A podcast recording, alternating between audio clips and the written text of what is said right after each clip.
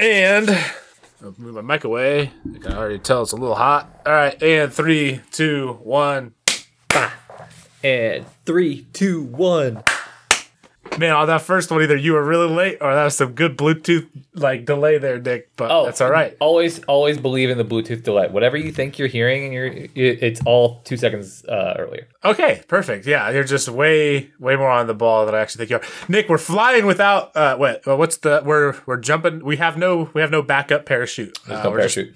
No parachute. Whoa, no parachute. That's not a lot different than backup parachute.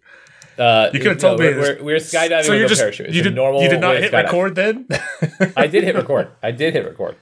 Well, you said we're skydiving without a parachute. And Nick, I'll tell you, if you jump out of an airplane. I don't understand what could go wrong. I don't understand what could possibly go wrong. We don't have Craig. He's not here to help us. He normally is here to help us now. And yeah, so we had some internet fun, and by we, I shouldn't use the royal we. I should use me. Me had internet problems, and so we are talking on what is this called? A telephone. The telephone. I called. So, called you in the 90s, right? You would sit on your bed and do this. You'd call people, right? Mm. But you would know the sequence of numbers that were required to reach these people, which is an experience I don't know anything about. My gosh, Nick!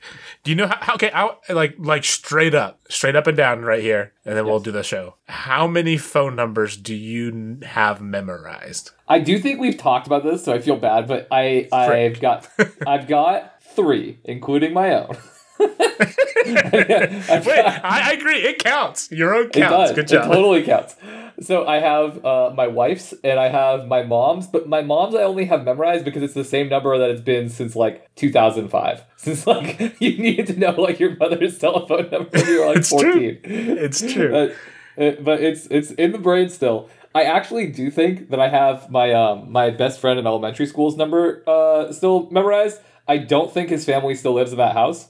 But I just want you to know that I could reach that house if I needed to. You could reach them, and they could look them up, and then they could get you to the right place. So I don't think they could look them up. Okay. Well, I'm trying to be generous. I have me, which, as we agree, counts as 1. I have my wife. I'm very proud. I have my mom and my dad, and my childhood home phone number, which still is a thing.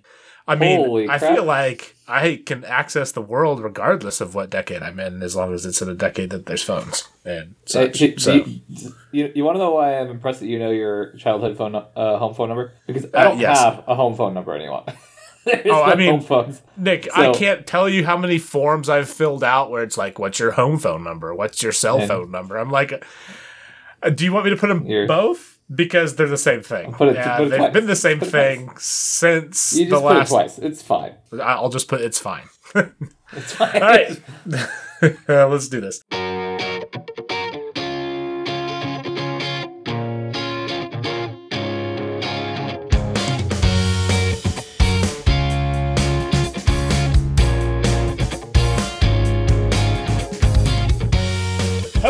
Welcome to The Year We Started a Podcast. It's a podcast born phoenix-like from the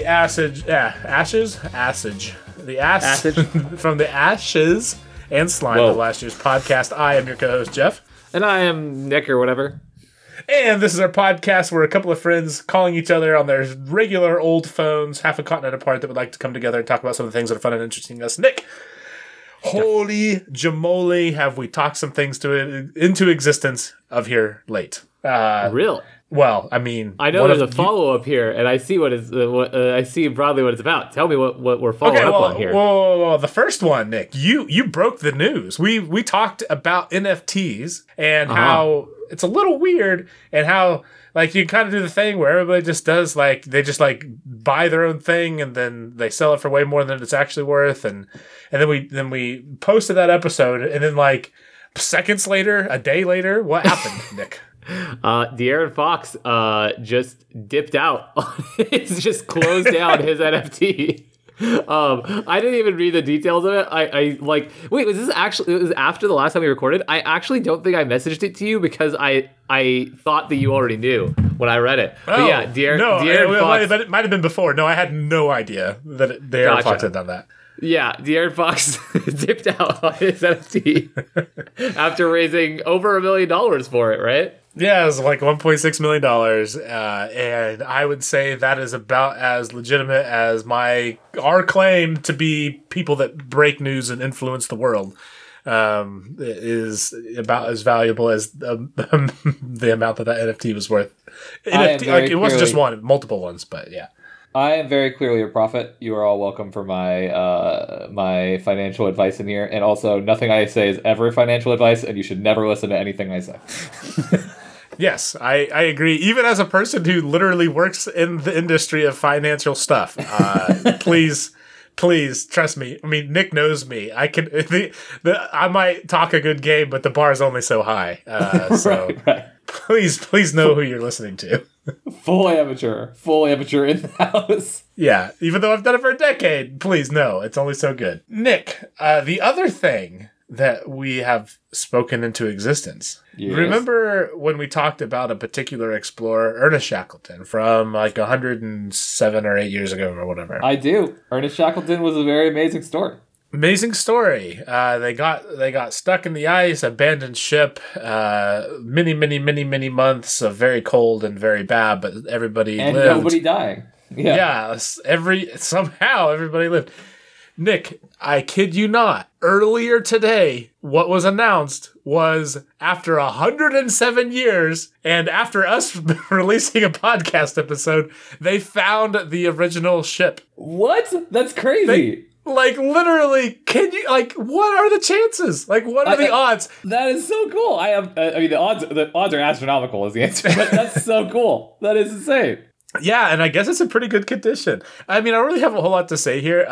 It's fairly new, and I was reading up on it a little bit. It's neat and cool, and has taken quite a while to find. I mean, it's been 107 years. I just thought, like... I've like vaguely known of the story. I read up on it before the episode. Again, we're talking about something over 100 years ago, right? And what are the yeah? It's like I just studied up on something and then just flipping. Now we find the ship. Like what in the world? That's crazy. This is totally small world. That is super awesome. So I'm impressed that it had held up at all. I mean, it's been in the South Pole, right? I mean, yeah. I mean, details correct? Yeah, ice and stuff that'll do a good job. So despite all the things, I mean, at the end of the day, ships are well built and stick together, even if they get a little crushed by ice. So too cool. I guess. I don't know. Too cool. One day we're gonna have to go to an exhibit of it. We're gonna have to go see it in person. It'll be cool. That's fair. I'm down. I mean, honestly, if they pull that thing out of the ocean, I will. I feel like being the people that spoke it into existence, I feel like we owe it to the world to at least make. Actually, I think they owe it to us to at least let us have the ship. I think. Oh, you know what? I hadn't really thought. Yeah, because like if we hadn't done it, then they wouldn't. Have exactly. Done it. Yeah, no, I feel like that's what's the thing where it's like in the seas and like all the laws. It's maritime law. Yeah, maritime law. I as like a maritime lawyer. Article 14, verse 4. Is that how they are? They're verses. Is that how law works in maritime law? I feel like. You know, as a maritime lawyer, I can neither confirm nor deny this, but I can't confirm that it's now our boat. That's what I can confirm. All right. Well, we talked into the existence the first time. Now we can talk into our ownership this time. I feel like that's only fair. Oh, man. What else is going on in your world, Nick? Okay, so I have two little things that I wanted to talk with you about. I actually have was going to like research something big for today, but you know, you said you had stuff. And so I was like, I would rather just talk to you about two fun things. And Jeff, all right. Fun thing number one is that have you seen the ads for Winning Time on HBO? No, I have not seen the ads for Winning Time on HBO. Okay, so HBO is doing a series on the 80s Lakers, and they just dropped the first episode this last week. Oh, snap. Maybe yeah. I have heard that this is a thing that exists. Did you tell me that this is a thing that exists? I don't believe so. I don't believe I have. So, it's called Winning Time, The Rise of the Lakers Dynasty, I believe is the full name. I know it's called Winning Time something like that. Hold on, let me make sure that I get the name properly at least. Yeah, The Rise of the Lakers Dynasty. So it's a miniseries about the Showtime Lakers, the 80s Lakers, and it is loosely based off of a book that was about the same time period. It's kind of the early days of that Lakers Dynasty are a very like transformative time for the NBA and for the Lakers in general. They got a new owner in the early 80s who was the owner for like over 30 years, and his children are still the owners today. He's the late Dr. Buss. They drafted Magic Johnson, probably heard of him once or twice. They had Kareem Abdul-Jabbar. Yeah, had Kareem Abdul-Jabbar at the end of his prime and into the later stages of his career. Also probably heard of him once or twice, even like once or twice. Yep. And the NBA was kind of going through this tumultuous period of time for people who don't like care about basketball or whatever, in that they had very low ratings in the 70s, and the game was kind of not considered to be a very profitable or exciting game. There were games, or NBA final games, that were literally not broadcasted. They were like on tape delay, so they would only play at night as a recorded version, and you wouldn't even get the full game. Wait, really? Yeah, oh my gosh. Yeah. I know, because the game, it was just so unpopular relative to football and baseball, and so the end of the 70s, there was another professional basketball league in the 70s called the ABA, the American Basketball Association, and in the late 70s, the ABA merged with the NBA, and the NBA was basically trying to get itself back on track and trying to get like a bigger market share and get people excited about it. And I mean, you can't like draw a direct line to like what did it, but there's a really good argument to be made that it was kind of Magic, Larry, and then later Michael Jordan, like all came in this 4-year period. Magic and Larry Bird came in at the same time, and yeah. So it's just an interesting time in the Lakers. Their coach at the time was Jerry West. They've got Jerry West affected in it, and the series is not going to be a very serious one. I can already tell. It's starring John C. Reilly. I do. Yeah, I am looking at the cast. I will also say the guy who plays Larry Bird looks a little bit like a weird Mark Zuckerberg-ish type of guy, and I don't know how I feel about that. I feel like that's a very good depiction. So he's not really featured in the first episode, but he's a pretty visually good look for him, and they already are making jokes about him and stuff. It's great. I love it. Okay, good. So I guess people are a little upset because it's definitely dramatizing some of this stuff, and so it's made some people look badly, I guess, relative to like Jerry West is depicted kind of more aggressively than he is in real life. In real life, Jerry West is a very, very beloved figure in the NBA. He is a very depressed person. He's like one of the first guys to kind of talk about mental health and depression and stuff as a former athlete. And so, you know, like it's kind of a tortured soul is the impression I always got. And that wasn't the depiction of him. He kind of played him more like curmudgeonly and angry in the first episode. But you know, I assumed that they were going to take artistic liberties with it. I assume that they're going to play it up. It is also an HBO show. It has nudity like right out the gate, so you know, don't watch it. So it goes. Yeah, but it's so far the first episode was really fun, and it's you know probably not going to be a crazy documentary that really gives you the nitty gritty, but it'll be I think it's going to be a fun depiction of a cool time. Do you know what the like expected timeline is that it's going to cover? Like, does it go into the early 90s with the HIV stuff, or is this like truly like more of the like? I think so. Okay. Without trying to spoil anything, it opens on Magic in a doctor's office. So I assume. Gotcha. So. Okay. What I was going with, where I was going with that was I obviously know all of that was a thing that happened, but that was all before my time, and right. I haven't like really like absorbed what that would have been like, and like I'm sure there's plenty of documentaries that I could go out and watch right now. I just haven't, and so the idea of like watching something set in that time and like kind of going through that part of NBA history would be, I think, really appealing. And I think your point about that being kind of the like maybe birth is not the right word, but like the revitalization or the bringing into like the limelight or whatever, like that era is before that. I mean, I know some names, but like I don't know anything about like just as the casual NBA fan. If you go before 1980, it's basically nothing. I feel very attached to like the early days of like the 1980s into the early 90s. Like that's that fair. To me feels like that's the era before the era that I actually know a little bit about, like that I actually watched some games of, right. Like I watched some Michael Jordan games and such. So yeah, that was like the exactly pre-Jeff right. era, but like past that, I don't even know. That makes perfect sense. I mean, like it like. You know, I'm with you. I'm just old enough to remember watching a couple of Jordan games and seeing Karl Malone and stuff in person. And those guys got drafted in this time period, right? Like, so they're right. still players yeah. from that time period, right? I think you're totally on point there. And also, like, dude, if you're one, also, I think you're not alone. My obsessive knowledge of the NBA, like the things that I do know a lot about with it, mostly just like, you know, random facts. I say no, obsessive knowledge, like I'm like a source of in all fairness, Nick, you do know more about the NBA than anybody I've ever read my entire life. You know what I mean? Yes. But most of it goes back to the 80s and not before, because like before the 80s, the yeah. game, like, the it's just, you know, like, it's like, it feels like a different world.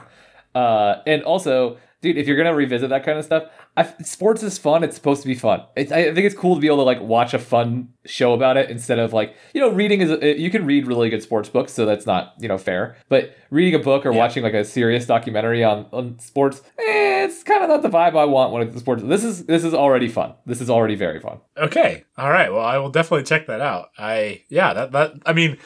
It wasn't what I was expecting to get from today's podcast, Nick. But I'm happy for it. Like that seems right up my alley as far as like a sort of thing that I could get drawn into, and yeah, no, totally. I'll definitely have to check it out. Hey, the other thing before I let you dive in on your stuff, because you have actual topics with, and I appreciate you with that. I'm going to keep That's this only, one brief. Only, Nick, I'll interrupt you, Nick. Only so good. Like, don't worry. I'm not going to blow your mind today. I'm not going to blow our listeners' minds today. But it is kind of fair. Interesting. But yeah. The other thing I'll say is that we have Downhill World Cup coming back. There's already been some national races, and I am so excited. I don't want to like belabor the mountain bike thing because I say that I'm not going to do it every time, and then I overdo it, and that's okay. But March 26th, we got freaking the first Downhill World Cup race, and where's it at? I am. Lords, France for the first one. We'll meet up for that one, right? Like the day before. Yeah. Like, and then we'll go give it a watch. Yeah, dude. If you I would watch it online with you if you want. It's gonna be on Red Bull TV. Here's how you, Nick. Here's how this goes. And I feel like maybe you've learned this, and maybe you've not. But here's how it works. You yes. text me right before, and then I get on because you try to make me. You try to tell me now, or you try like make me remember. Like it ain't gonna happen. That is very, very fair. You shoot me the text when you're watching, and then if I'm around, I'll watch. That is very, very fair. But yeah, March 26th. March 26th, and March 27th is Downhill World Cup. March 26th is Cross Country World Cup. They always do the locations together and everything. So if you're the kind of person who want to watch that one, then yeah. I've never actually watched a cross country race, but highlights actually kind of seem like they can get kind of intense. Yeah, I am super stoked. Do they have? Is there ever any athletes that like cross over between the two? I think so, but not like seriously. Let me do one thing here in 1 sec before you're gonna have to edit this out, my friend. Editing out some typing noises. It's fine. To answer that question, the guy who won Downhill World Cup, this is what I was pretty sure about, but I didn't have the exact details of it. The guy who won the Downhill World Cup this last year podiumed in a cross country race, a cross country eliminator. I don't know what that format is. Tough to advance each heat until you get a final race. Anyways, you got this was during COVID when not everybody was competing and it's weird and everything like that. So he competed in it, but like not, right, yeah, didn't like win both. He's not, you know, winning the Kentucky Derby and the Preakness and whatever else. Exactly, but I will say like cross country athletes are the same as road bikers, right? They're like there's a similar discipline with, I'm sure, similar level of fitness. It's like Olympic athletes. These guys are incredible in terms of their fitness. I would not expect a Downhill World Cup racer. I mean, they are fit. Like some of the Downhill World Cup guys, you can watch some of their like there's a Downhill World Cup guy who's doing series of videos on his like workouts and stuff, and you can see him when he's in the gym and you're like, oh, he looks like he could kick a lot of people's butts right now. Like he looks like he's really like he looks fit. Yeah. You know, you may not think of it as you know, extreme sport athletes don't necessarily have to have like that level of fitness. It's like a 3-minute heat, 5-minute heat. But these guys are really fit. Yeah. I mean, and if you look at any of like the competitive, like long distance biking type folks, yeah, I mean, they, you used the phrase kick some butt or whatever. I mean, yep. Yes, they could do that well. For sure. 100%. 100%. I'm pretty sure I've like there are some people's thighs that are like bigger around than my shoulders. So yeah, Jen and I watch, bunch. Yeah, 100%. Jen and I watched some stuff on about the women's cross country field last year. And like, yeah, you're exactly right. These girls look like they got they look like their legs are like what you would expect like a video game like a fighting video game girl's thighs yes. look like, where it's like yeah, because she kicks people's heads off. Like that's what she does. You know what I mean? Right. Street Fighter or something. Yeah. Yeah. Except for it's real life and bikes. Exactly. Okay, so Nick. Tell me your thing. Yeah. Sorry. We're gonna dive into a thing here and like after my little fun part, I am going to talk like explain a little bit about what it is. But in my job today, or not today, but this week, I learned that a thing existed. I guess like real quick, like high level. I don't want to go into any details, but basically, I find out about things like larger loans that we funded, especially on the commercial side, and a thing that we have like monthly. And it was for a particular industry that had a particular way of doing things that I did not know exist. And okay. So, as a person who is generally curious about all of the things, I have read up on it quite a bit. There's some pros, there's some cons, but more than anything, I just thought it was interesting that there is literally like a multi-billion-dollar industry that I did not even know was a thing that existed, and it was just here under our noses the entire time. And I felt very out of the loop. So, Nick, are you familiar with the game 20 Questions? I am. We're going to play the game 20 Questions. 20 Questions for our listeners is a game where you ask a yes or no question. Man. And Nick is trying, all you got to do, Nick, and you know, I'll be generous. If you get close enough to the industry that this is, I will give it to you. Okay. So we're not going to belabor it here. You're going to get it. Okay. But I want you to do this, and then I'll explain a little bit about the specific industry. So I'm trying to figure out what industry it is that you found out has a multi-billion-dollar industry. Is that the? Yeah, and we're doing like a really big loan for one of the major players in it, and I was like, wow, that's crazy. And then I went and looked it up. So that's kind of the context. Okay. Is it sports related? It is not sports related. Is it gaming related? It is not gaming related. Is it media related? It's not media related. 17 to go, buddy. I know, man. This no is pressure. Hard. Is it? I feel like you can cast wider nets. I feel like you can cast like a 50-50 net here or something like that. Okay. I mean, why am I giving you advice on how to guess? I mean, you do you, Nick. I believe in you. Is it entertainment related? It's not. Is it... crap, dude. I don't know. My brain's not good. Is it event related? Does it have events? No, it doesn't have events. Jeff, I literally have no idea. Okay, no. Well, all right, I'll help. Okay. I'll coach you on some good questions that I'm going to come up with by the time I finish the sentence. Okay. This is a long sentence. I'll give you one question, Nick. Okay. I'll give you a question that you should ask me. Ask me, is it something that you use daily? Is it something you use daily? You idiot. Ask if it's something that you use daily. Is it something I use daily? Yes, it's also something I use daily too. In all fairness, I just wanted to be mad about it because you said it's stupid. Okay, well that's so it's something you use daily. Now, Nick, I'll give you even another one for your seventh question. Is it something that you Nicholas, use multiple times per day? Ask me this. Is it something that I, Nicholas, use multiple times per day? I'm assuming yes. Yes, you use it multiple times per day. Okay. Is it electronics related? No, that's 8. What do I use multiple times a day? It's not an electronic. Jeff, you know I'm addicted to electronics, right? You know I don't do anything that's not electronic. There, right? I promise you, you use this is multiple times. It's toothbrush related. Do you have an electronic toothbrush? No, I do not. Well, I'm going to count this as a ninth question. Oh, my God. I was kidding. You're a jerk. No, 9. You're trying to be entertaining. It's an audio medium.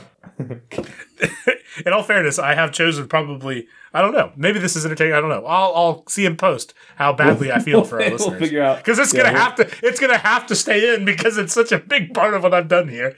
Oh, so my God. For better or worse. Okay, 11 guesses left. It's not a toothbrush. No. Is it? Oh, actually, you know what, Nick? To be clear, you didn't ask if it was toothbrush. You asked if it was toothbrush related. So no, it is not toothbrush related. Okay. Is that toothbrush related? I will hold on. I will say, Nick. Okay. It's like this is just between you and me. It's like 1% toothbrush related. It's a secret though. It's 1% toothbrush. It's like 1% toothbrush related. What's 1% toothbrush related? Is it tooth? I mean, Nick, it's not teeth related at all. Okay. Like, well, actually, gosh dang it. Is it hygiene related? Is it hygiene related? Okay. So it's 3% tooth related and 0% hygiene related. I think that's like, I think you have like 8 left. Is it cooking? Is it cooking stuff?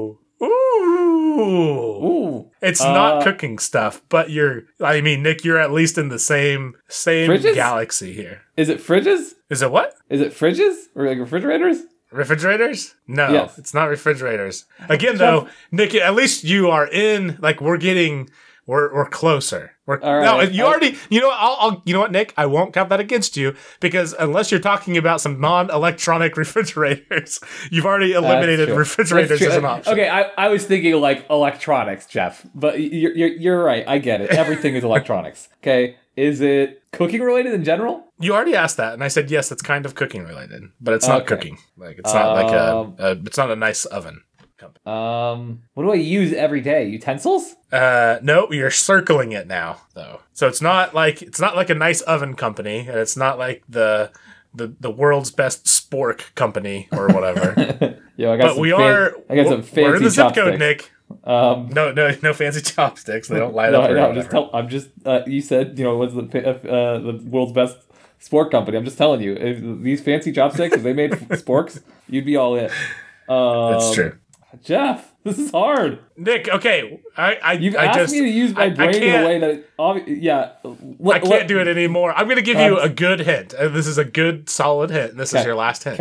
Okay. Hit me. What do toothbrushes, your teeth, refrigerators, and sporks all have in common with things that matter to all of them? Refrigerators, food. Yeah, it's food, you dumb. And what's food made out of sometimes? Your butt. What's food made out of sometimes? I don't know. Lots of stuff. Grains? Yeah, okay. Well, no, we're not playing this anymore. This is terrible. I'm so sorry. I could not have possibly eliminated all that. Otherwise, this would be like a 3-minute episode. But Nick, okay. So agriculture specifically is the general thing I was going for, or like just farming or whatever. Sure. But specifically, Nick, what I did not know was a thing that exists, and maybe I'm just ignorant, which, let's be honest, is a non-zero chance. Are you familiar with vertical farming? No. I feel like you're ringing alarm bells, but you're ringing alarm bells, and if someone said, "What's vertical farming?" Nick, I'd be like, yes. Yes, vertical farming. I mean, you could probably guess what it is, but I've made you guess enough, so I'm just going to like kind of explain, and then explain a little bit of the history, and then explain a little bit of. So I assume that it's farming with a vertical like vertical integration of farming. Yeah, and like specifically, it's indoors and. Oh, okay. Broadly speaking, without sunlight. Interesting. Yeah, you know what? Let me pop over to my other show notes here and talk a little bit about it. I was thinking vertical integration in like a business sense, not in a physical Oh no! It's like what? I'm like, what does that look like? I don't like. I clearly can't think. I like clearly not cut out for business. I can't even think of what that would look like.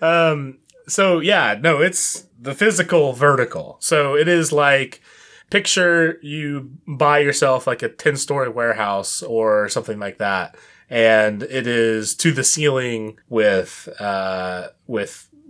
farming stuff.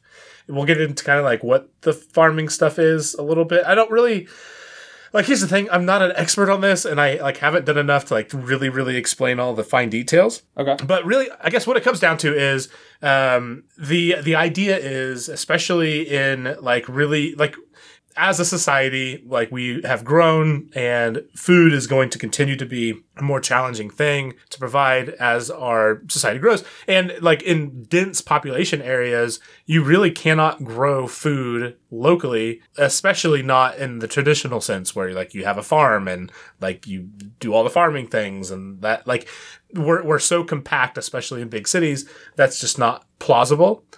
And so what the idea is here is that you can, using like ultraviolet light, like LEDs and such, some really well ran, really efficient like water systems, and like some nutrients and fertilizers and such.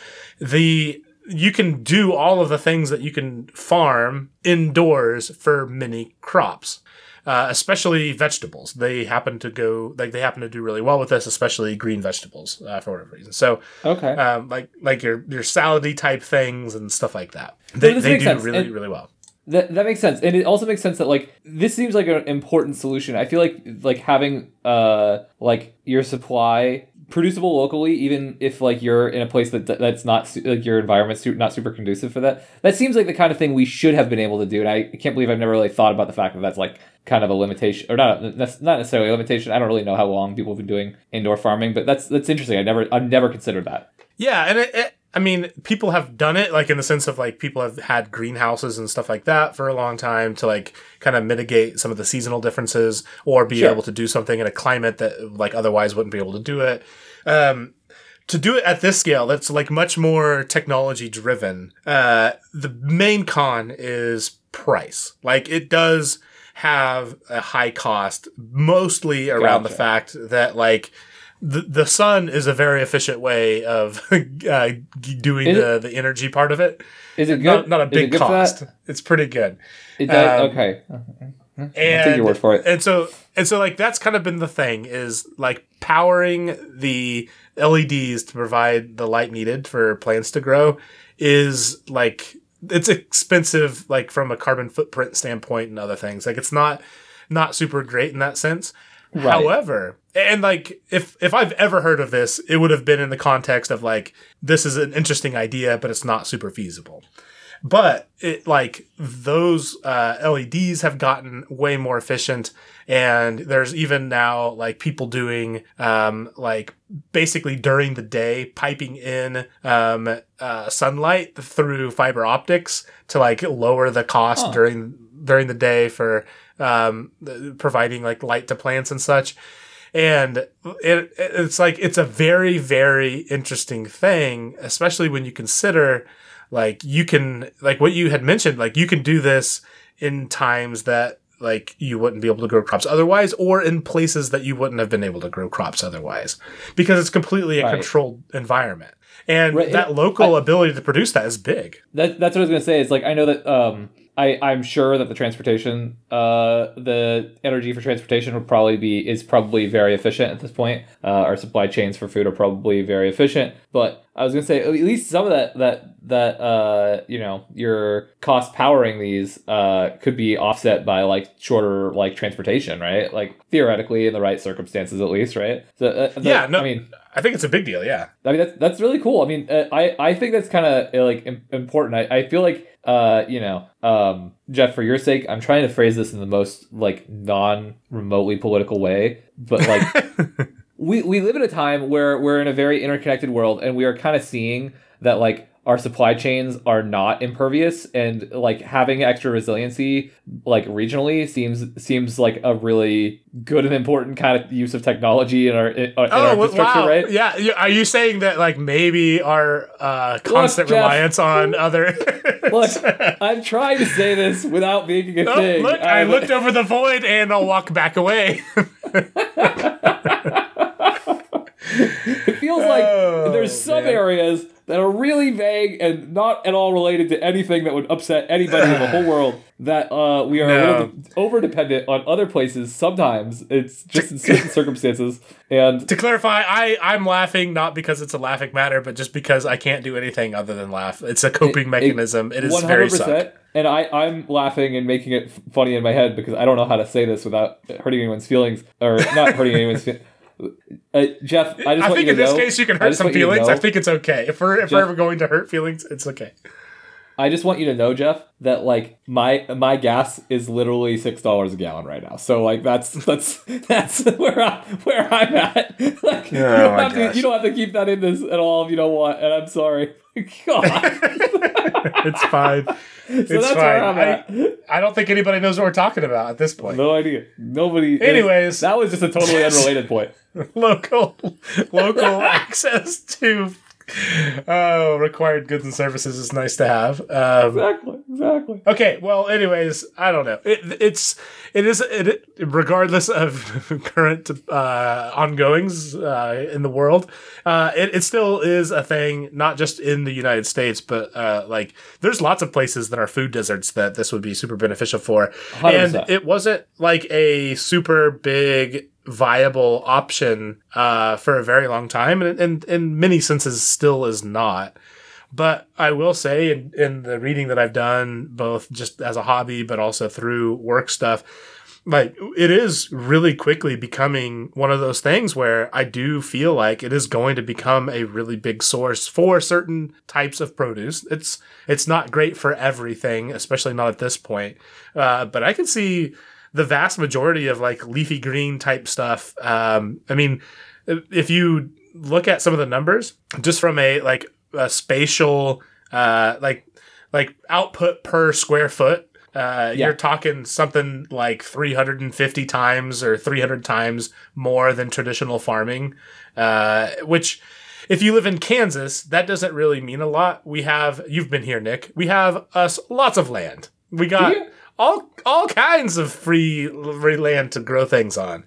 It really is where you. Go ahead. Sorry.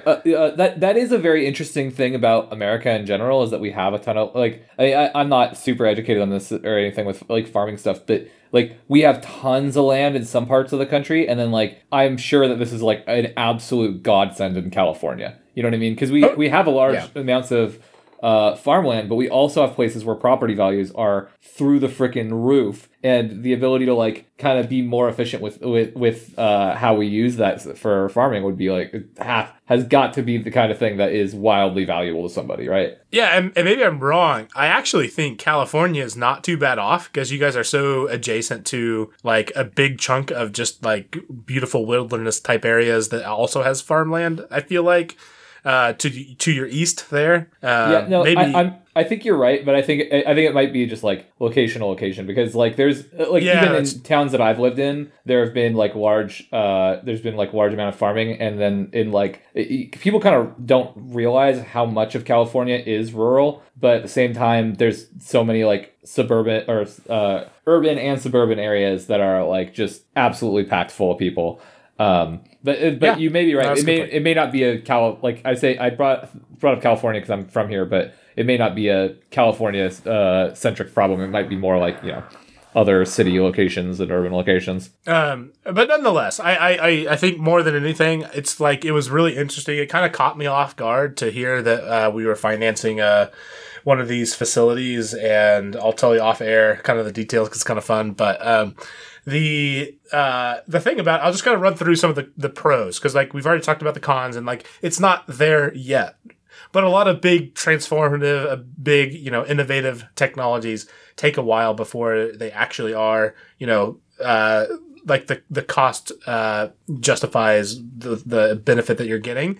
I think we're kind of like we've turned the corner or are turning the corner on electronic, like EVs, electronic vehicles. Like they have, well, current pandemic-induced supply chain issues and war-induced supply chain issues withstanding. Like we were well on our way where that was going to be like a big positive. And I think this is the sort of thing, like it might be less efficient overall now, but I think it's going to a place where it's going to be plenty good. Very cool. So here's some pros. So unlike traditional farming, you can do reliable, like year-round crop production. Like you don't have to worry about like rotating crops or seasons or stuff like that. You don't have to worry about like flooding or hurricanes or, you know, all the different reasons that crops, basically all the crazy reasons why you have to have crop insurance, because like you can have a really inclement year and really affect the yields of your farm that year. I already mentioned the space thing. I mean, as far as a per square foot, if you're talking about this in a dense area, there's nothing more benefit than the value of a square foot. So like that'll be a big benefit long term for some of these places.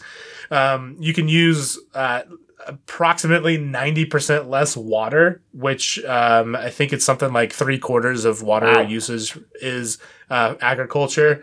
So a thing that can potentially put a 90% dent in that. That's the sort of thing where I even though there's other parts of this that cost more, like that's a big plus. That's a real big plus. And if other parts of that could become more efficient or more self-sustainable, that's going to be a big win. 100%. There's no, like, you don't have to worry about like the pesticides and chemicals and stuff like that you have to do to keep crops safe in just regular farming environments, since you can control the environment themselves. The reduction of, like, what we've already talked about, the reduction of transport costs, which is an offset to, especially like the amount of like food waste that happens in transit is like like astronomical. And never considered that. That makes sense. Yeah, like it's big. It's real big. So like there is that cost that's like kind of a hidden benefit to something that's more local. Let me real quick interject with a very, very important comment. Okay. I have always wondered, though, in my entire life, how is it that they're transporting a whole bunch of tomatoes in the back of a truck and none of the tomatoes get squished? They probably do get squished. Yeah, exactly. They do. That is 100% the case. Yes, I have to interrupt your like important list of benefits to an interesting technology with my commentary on tomatoes and getting squished. Continue, please. No, honestly, but that's a really, like, I know that's kind of a silly thing to say, but we do lose something like a third of our food that's produced to food waste, whether that be in transport or it doesn't sell at the grocery store, or it's just us not. It goes to waste in our refrigerators or whatever. So, I mean, that's a big amount. If we could put a dent in that, that's not nothing. For sure. The final thing is all of the things that are kind of like just kind of baked into the DNA of these vertical, like these big commercial vertical facilities are vertical farming facilities, are that they're all like built with automation in mind. And that just is a sort of thing. There's so much, I mean, especially when you look long term, there's so much less like manpower needed in order to like make this stuff happen. If we could, it scales so much better. That's awesome. And so like as the technology for making these things become more efficient, improves, then this is already built with automation at the forefront of just design and how it all works. And so it will scale really nicely as it continues to improve. That makes sense. Anyways, long way to say, I think it's really interesting that such a interesting part of something that we use on a day-to-day basis that involves our teeth, involves our refrigerators, involves our toothbrushes. I really dropped the ball. I apologize to all our listeners for that 20 question. I'm sandwiching this entire bit by that bit, so that like now there's no way I can edit it out. Like, and also now, you just brought the pain back, the pain of listening to me struggle back to our poor listeners. And to me, as I edit this, 100%. And to you now as you say it, 100%. You're welcome. But no, this is interesting. Any like So, like, having heard all this, still, like, this is kind of, maybe you've heard it in passing here or there, but not. No, I'm thinking that I just assume that I've heard of it. Like, so you said that, and then I thought I went to like vertical integration in businesses, and I'm probably just overthinking that as like a term that I hear, you know, or not, you know, you occasionally hear like of people talk about vertical versus horizontal integration and stuff. And so, like, I assume that my brain just went there and just filled in the blanks of like, yeah, you could do that with farming. And then I was like, how? And then. You probably can, but my brain can't get there right now. So that's probably all it was. Yeah, I didn't go the typical business book route of telling you about all the vertical integrations, just vertical farming and such. So the other thing I will say is that what you said about scaling makes a lot of sense too. I think that something that's scary with like the fact that we are trying to be more environmentally conscious with all our like new endeavors is that, you know, a lot of the stuff that's probably going to be environmentally efficient is stuff that is at scale, right? Like, so like, I wonder how much like the carbon footprint, and I don't say this to dismiss any thought or concern about the carbon footprint of stuff, because I care a lot about our environment. But, you know, I wonder how much of of that, like, how much could you offset the environmental impact of transportation by having a very efficient, scaled up network of food production in a local area, right? Like, because if you're barely transporting at all and it's tons of food, then like you'd think that there'd be some kind of offset, even though you're using power to so, yeah, you know, I mean, and you know what, like This would be a fun thing for uneducated Jeff and uneducated Nick to talk about off air, like to postulate all the crazy things. But like the problem is like also at in the same sentence in 10 years, are all these things going to just be transported by EVs anyways? And so like the carbon footprint of those is basically neutral. Like the whole, it's complicated. Like it's not easy. We're not going to solve it on the podcast, probably. Right. 100%. I'm not spitballing. I'm just like, you know, letting my thoughts go here and following them an idiot.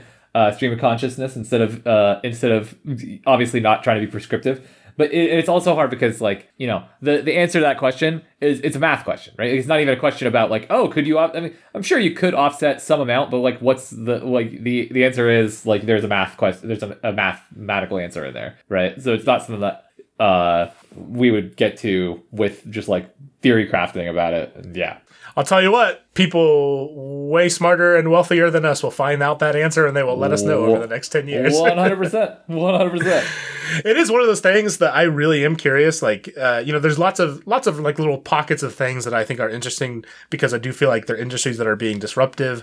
I think agriculture is going to be one of them. I don't know if that's necessarily in the next 10 years. I know like finance is, I mean, tech in general, and like like VR, AR type stuff is going to look like. And I mean, man, I had a little subnote on here just in case we like ran out of things to talk about, like a whole other thing to talk about, but we can't get into that. It's going to take like way too long. But like I have all kinds of like things that I just, man, it would be so cool to like know what the next 10 years is going to hold, because it's going to be, some of these things are going to be way different than what they are today. And it's hard to know what those actually are and what that's actually going to look like, but it's interesting to think about for sure. It's interesting because like, if you look at the way that people talk about technology for 10 years away, when people are very confident, it's like they've completely missed the mark on like, or, you know, when you look back on people talking about like the 2020s, right? They've completely missed the mark on some ways, and they've completely they've completely overshot on some ways and completely undershot in others, right? Yes. It's always never like what your sci-fi book will tell you it is, never what some random guy who claims to be the visionary who understands how the world's going to look, you know. Once upon a time, I think people were telling us that we weren't going to have computers anymore, that everything was, you're just going to be able to do everything on your phone. And I don't think that's happening for a very long time. But, you know, there's ways that our phones are insanely capable at the same time, right? So, like, you know, you're completely right. I'm excited to see where that technology goes. All right, Nick, let's wrap things up.